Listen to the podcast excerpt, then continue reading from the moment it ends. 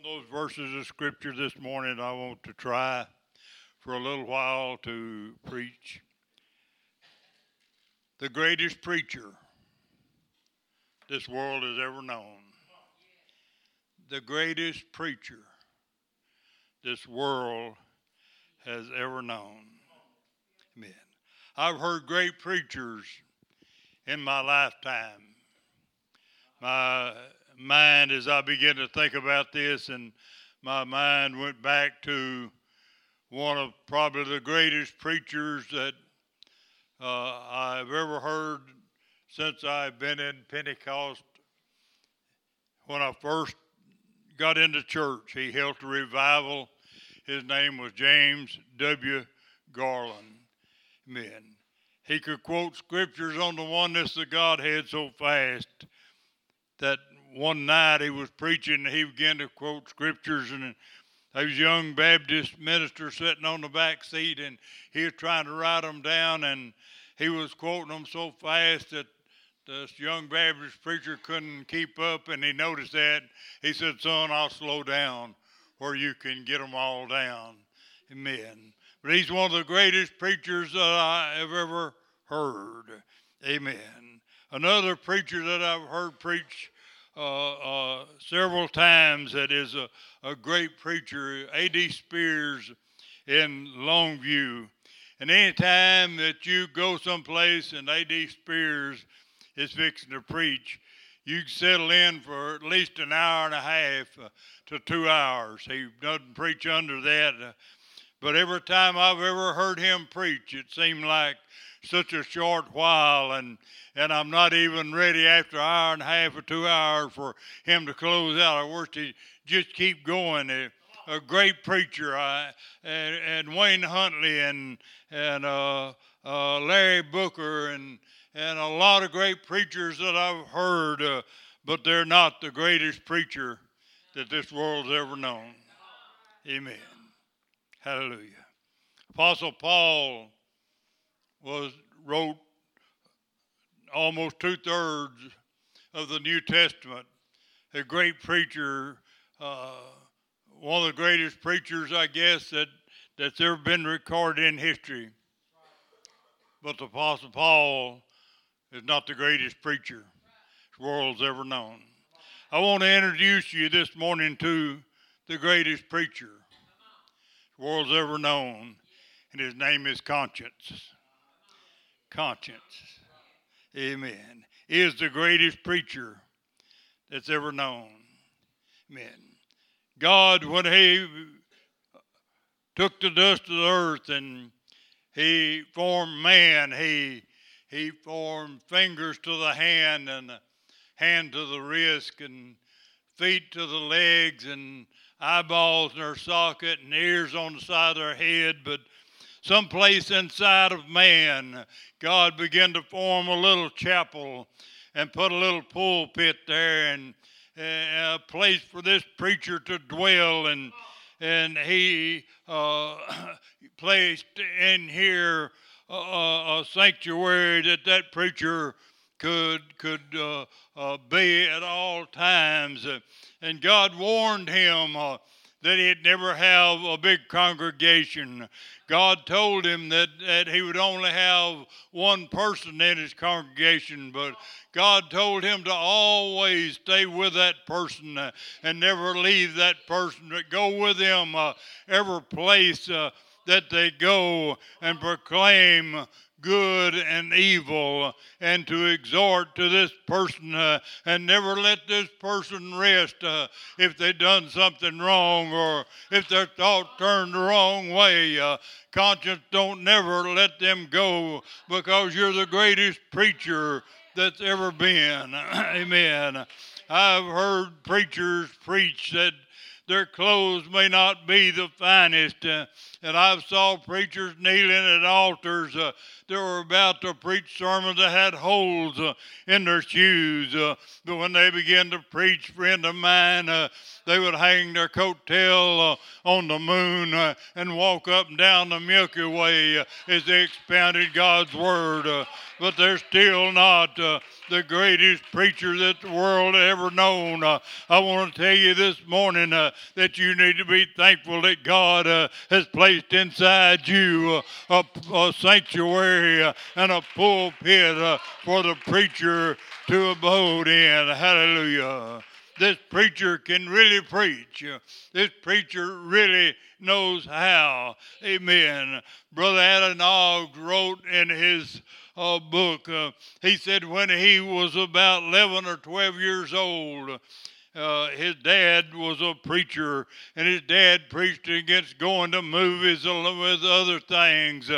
But uh, Brother Ogg said he wanted to go to the movie so bad, and he got on his bicycle one night uh, uh, evening and, and was supposed to be going to a Boy Scout meeting. Uh, and he said, I got on my little bicycle uh, and I rode up to the movie house uh, and I parked it to the side of the movie house and I bought me a ticket. Uh, I, I went in, I bought me a bag of popcorn uh, and a Coke, uh, and I went in Uh, and got me a seat uh, and settled down ready to see uh, the movie that night. He said, all at once, uh, the preacher jumped up to the pulpit.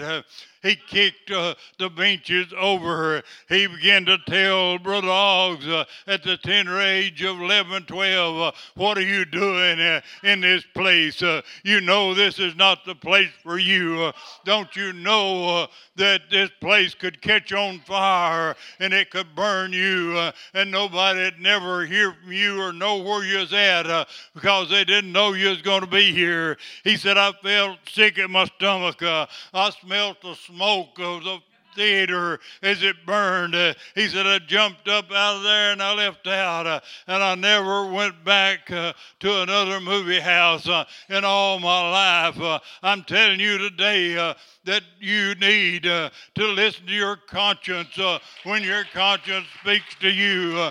the greatest preacher that this world has ever known. Hallelujah. This preacher will go with you everywhere. You never know when he'll get a, his Bible uh, and tell you, hey, uh, it's time for church. Uh, I've had my conscience to preach to me uh, and keep me from a lot of hardships, uh, but I've overrode my conscience at times. Uh, I've overrode the preacher. You don't need to do that many times because the Indian said, My conscience is like a three pronged thing and it turns uh, when I do something wrong uh, and it hurts me in here. But he said, if I do wrong long enough, uh, that that thing will wear to the place uh, to where it don't hurt anymore, and I can just go ahead and do it. Uh, that's the reason the Bible says there's some uh, whose conscience has been seared over with a hot iron. amen. And they no longer think about the things of God. they no longer entertain God in their thoughts. Uh, amen. Uh, I'll tell you this morning, every one of us uh, should get on our knees and thank God. Uh, God, I thank you for putting the greatest preacher that the world has ever known deep inside me. Hallelujah. Hallelujah. Hallelujah. Saul was given orders to go and kill all the Amalekites. And you probably know the story well how that as he was returning, he was supposed to have killed all the animals, everything. He was supposed to wipe the Amalekites out. Uh, amen.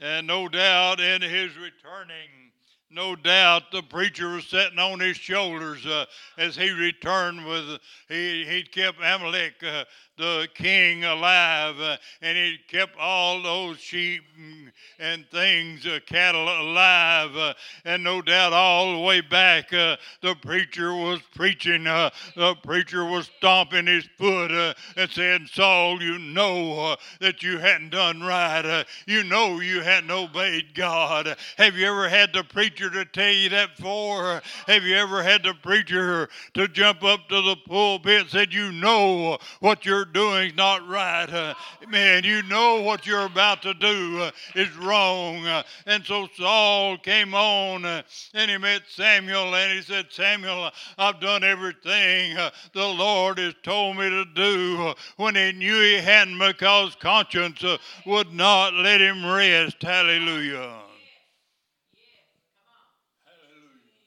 I read an account of a young man that he was senior in high school.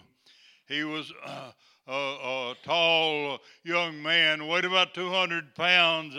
He was a straight A student. Uh, he had IQ of over 130, but he killed a person. Uh, and on trial, he said, All the time that I was committing that murder, there was something inside of me said, uh, You should have listened to that Sunday school teacher, as you said every Sunday morning, uh, and she told you, expounded you what was right and what was wrong. He said, I've got one regret today uh, that I didn't listen uh, to that Sunday school teacher. I want to tell you if you don't listen to to your conscience. Uh, one of these days you will regret. Uh, amen. One of these days you'll be sorry that you didn't listen to the greatest preacher that's ever been known. Hallelujah. Esau, returning from hunting, found Jacob with a bowl or a pot of red beans cooking.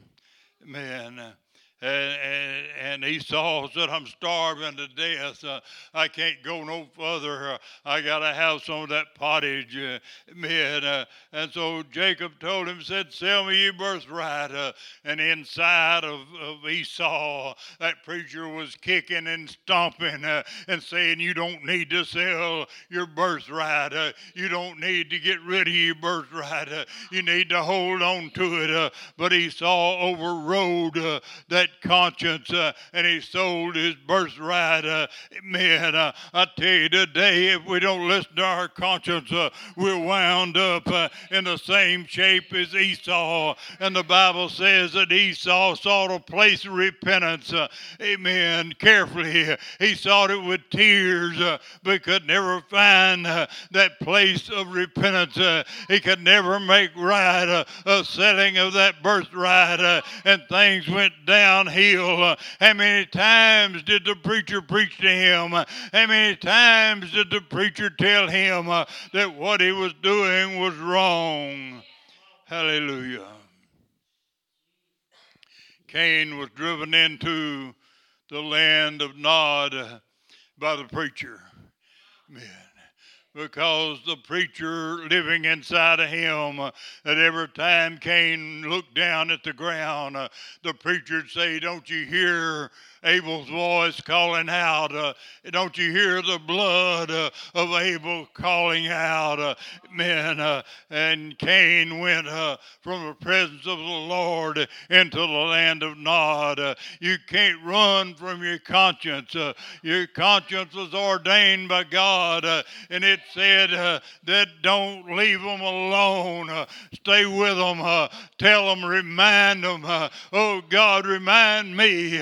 God, God, I ask you, please, uh, to let my conscience stay uh, alive and well inside of me. Hallelujah. Praise the Lord. Amen. If music would come back, I'm nearly through. Hallelujah. The preacher's never been, this preacher's never been the main speaker at any camp meeting or conference. But he has been to every one of them. He's preached at every one. He's never preached, or he has preached in dance halls. He has preached in nightclubs. He has preached on the job. He has preached in jail and homes, hospitals. Conscience is the greatest preacher this world has ever known. Men. Jonah, go down to Nineveh, preach repentance. Because there's a lot of souls, excess 60,000 souls in Nineveh. They can't discern between the right hand and left hand. But Jonah decided, I don't want to go down to Nineveh. Have you ever decided you just don't want to do what God wants you to do? And conscience jumps up and takes his Bible. And all the time that Jonah was going down to the seaport town, running from God, conscience was kicking and snorting and reading the Bible. Jonah, you know you ought to obey God. You know you ought to do it. You know what the price is if you don't obey God. All the time, uh, conscience was just dealing, uh, dealing with him. Uh, man, he walked up and he said, "How much is the fare?" Well, I want to tell you this morning, the fare is way higher than what you want to pay. Amen. The fare costs more what you ever want to pay. Jonah, on board that ship, he said, if I just lay back and go to sleep, conscience will leave me alone. But I guarantee you all the time he laid back sleeping that ship. They were dreams and that conscience was eating on him. And finally he wound up they said, What's, what's causing all this turmoil in the sea and everything? Jonah said, I'm running from God. Throw me overboard. Everything will be all right. Wound up my ship in the whale or the fish's belly. Said seaweed wrapped around his head all the rotten fish in that belly of that whale smothering and getting in his ears, nose, and eyes. He paid the price. He paid the price. But when he came to himself, conscience was still there. Amen. He wound up in Nineveh preaching. If you'll let your conscience help you, your conscience will save you. Can we stand this morning? Hallelujah. Without our conscience, we'd never make it. Amen. Elijah found himself and studying for this. I noticed something I'd never seen before. Elijah was running from Jezebel and he wound up in a cave. And God came to him in that cave and said, Jonah, what are you doing here? He said, Well, Lord, I've been jealous for you, zealous for you, and and uh, I've done a lot of good for you and uh, all that. But he said, Ain't nobody else living for God except me. And God told him, said, Step to the mouth of the cave. I got something I want to show you. It said there was a great wind that just broke rocks off the side of the mountain. Then there was a fire that scorched the side of the mountain. Then there was an earthquake that shook, but it said God wasn't in the wind. God wasn't in the earthquake. God wasn't in the fire. But then he heard a still small voice. Go back and read that. Then he stepped to the mouth of the cave. The wind didn't draw him to the mouth of the cave. Actually, the voice of God didn't draw him to the mouth of the cave. The fire didn't draw him the earthquake didn't draw him. God told him to start with, said, step to the mouth, cave. I want to show you. But that still small voice, conscience, grabbed his Bible. He said, Boy, if you know what's good for you, you better get to the mouth of the cave and hear what God says. I stand here this morning and tell you that you need to hear what your conscience says.